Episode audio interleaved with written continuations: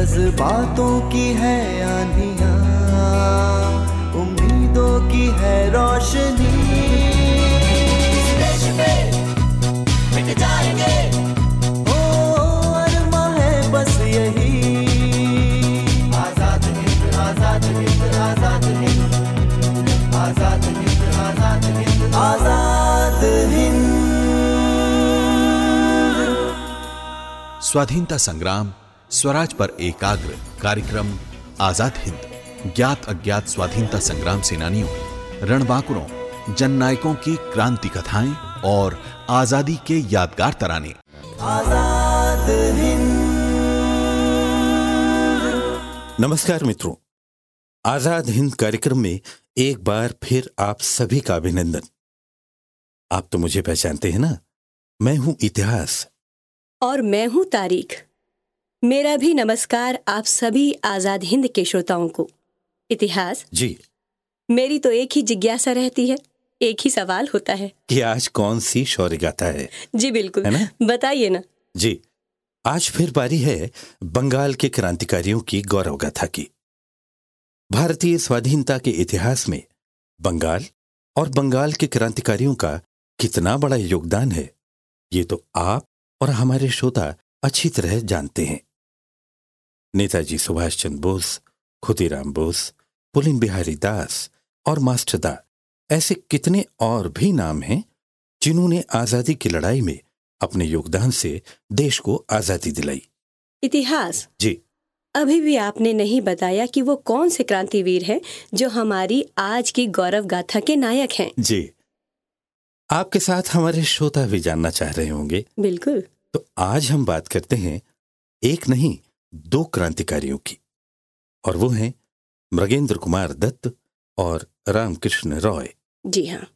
1930 का साल पूरे देश में क्रांति की आग फैली हुई थी। हमारे राजनेता देशभक्त अपने अपने मोर्चों पर लगे हुए थे और हर एक क्रांतिकारी हर देशभक्त और हर भारतवासी की एक ही अभिलाषा थी और वो थी भारत की आज़ादी। आज़ादी पाने की इसी अभिलाषा ने बंगाल के क्रांतिकारियों में भी जोश भर दिया। बंगाल के बाकी हिस्सों की तरह मिदनापुर भी क्रांतिकारियों का एक प्रमुख केंद्र था। जी। देश के बाकी हिस्सों की तरह मिदनापुर भी ब्रिटिश हुकूमत के अत्याचारों का शिकार था। मिदनापुर में उन दिनों डिस्ट्रिक्ट मजिस्ट्रेट अंग्रेज़ी अधिकारी हुआ करते थे। भारतीय चाहते थे कि अपने देश का ही नागरिक वहाँ डिस्ट्रिक्ट मजिस्ट्रेट बने। मिदनापुर के क्रांतिकारियों ने प्रण किया कि हम मिदनापुर के डिस्ट्रिक्ट मजिस्ट्रेट को तब तक मारते जाएँगे, जब तक उस पद पर कोई भारतीय नियुक्त नहीं किया जाता। लेकिन अंग्रेज़ी हुकूमत ने इनकी बातों पर जरा भी गौर नहीं किया। भारत ना रह सकेगा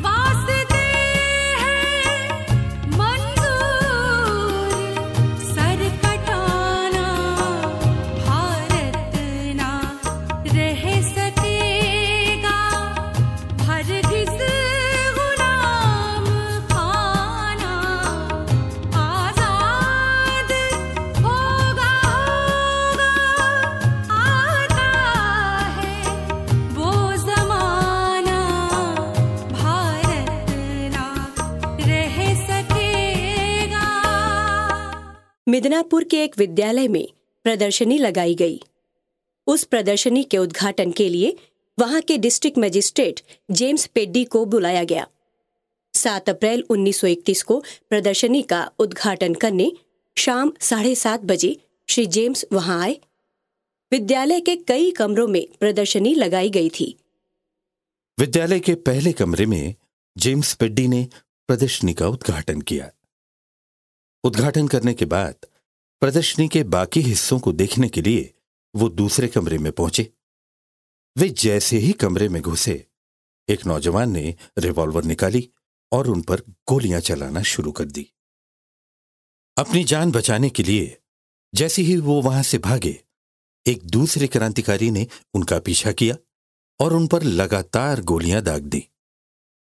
गोलियों की आवाज़ से पूरे विद्यालय में भगदड़ मच गई। जब माहौल थोड़ा शांत हुआ तो डिस्ट्रिक्ट मजिस्ट्रेट को अस्पताल ले जाया गया। ऑपरेशन के लिए कलकत्ता से खास डॉक्टर भी बुलवाए गए। डॉक्टर आए और ऑपरेशन से जेम्स पेड्डी के शरीर से एक गोली निकाली।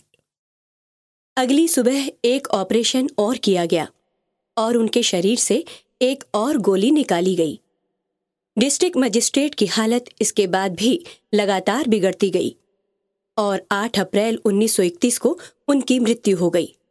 मिदनापुर के क्रांतिकारियों ने अंग्रेज़ अधिकारियों को मारने का जो प्रण किया था, उसकी पहली कड़ी में वे सफल रहे।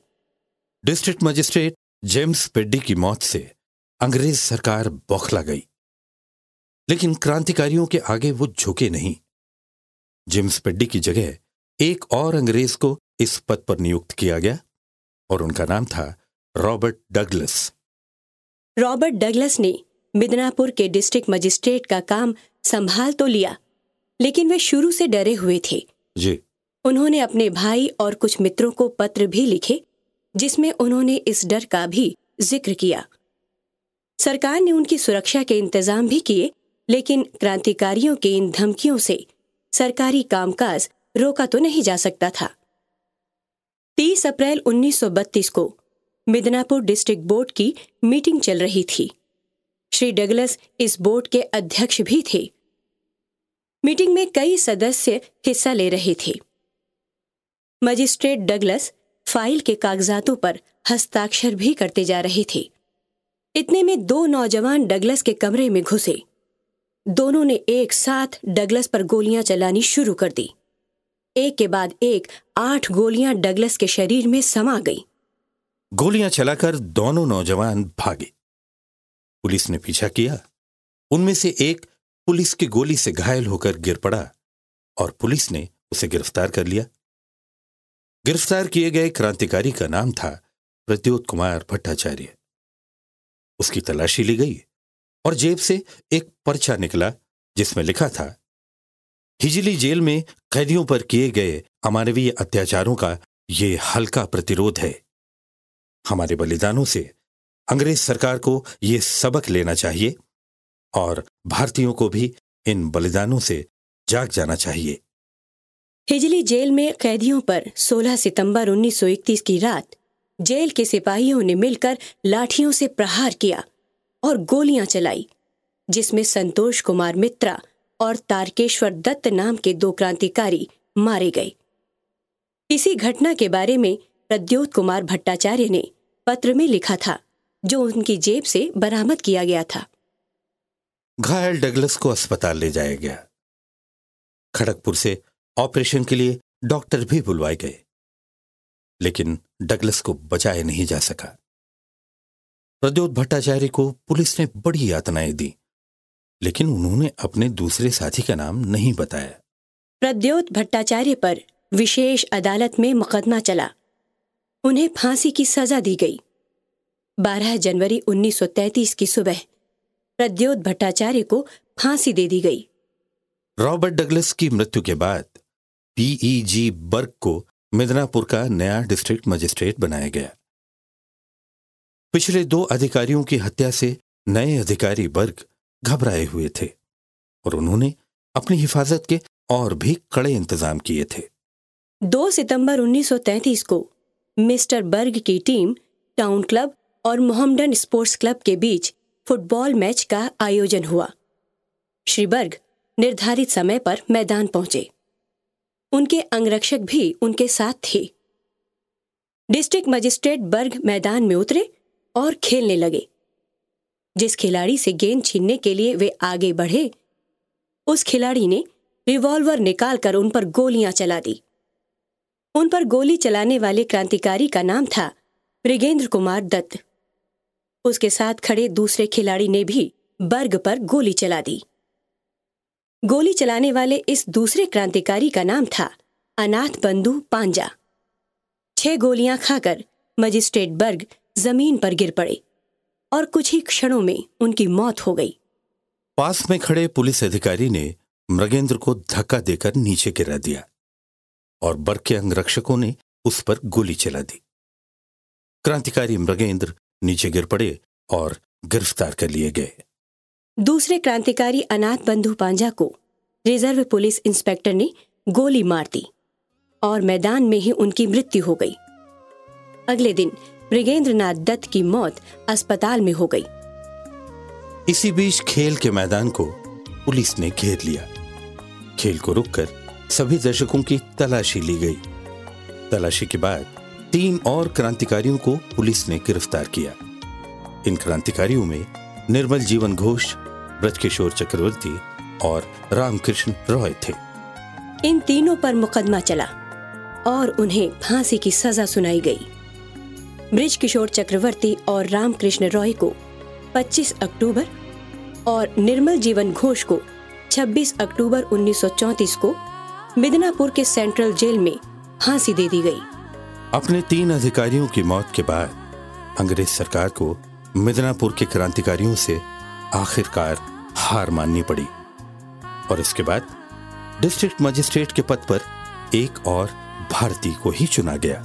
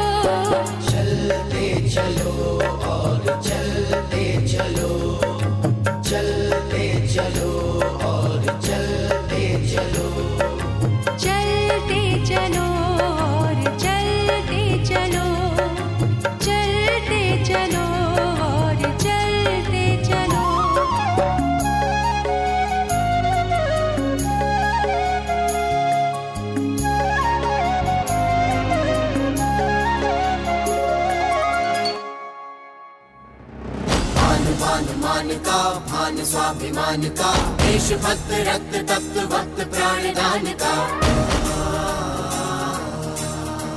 अधीर मन, अधीर तन, लब्ध वेग बाण का। भय विहीन प्रवास है प्रयाण का।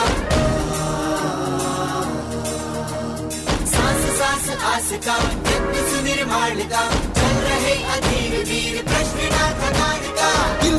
दम्ब जो विरोध जन्म ले रहा कुचल दिया था, स्वाभिमान ज़िंदा फिर से हो रहा। जननायक, स्वाधीनता संघर्ष की महागाथा, आज़ादी के रणबांकुरों की, क्रांति कथाओं के जाने पहचाने और अनजाने पन्ने, अमर बलिदानियों की प्रेरक कथाओं का संग्रह। ऑडियो एल्बम, जननायक, स्वराज संस्थान संचालनालय की प्रस्तुति। अभी आप सुन रहे थे कार्यक्रम आज़ाद हिंद और प्रस्तुति स्वराज संस्थान संचालनालय।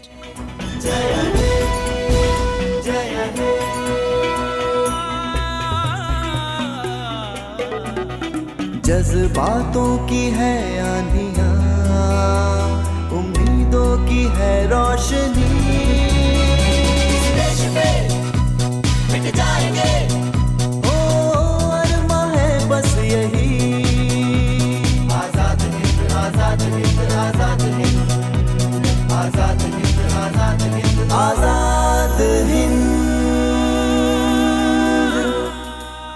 स्वाधीनता संग्राम, स्वराज पर एकाग्र कार्यक्रम, आज़ाद हिंद, ज्ञात अज्ञात स्वाधीनता संग्राम सेनानियों, रणबांकुरों, जननायकों की क्रांति कथाएँ और आज़ादी के यादगार तराने।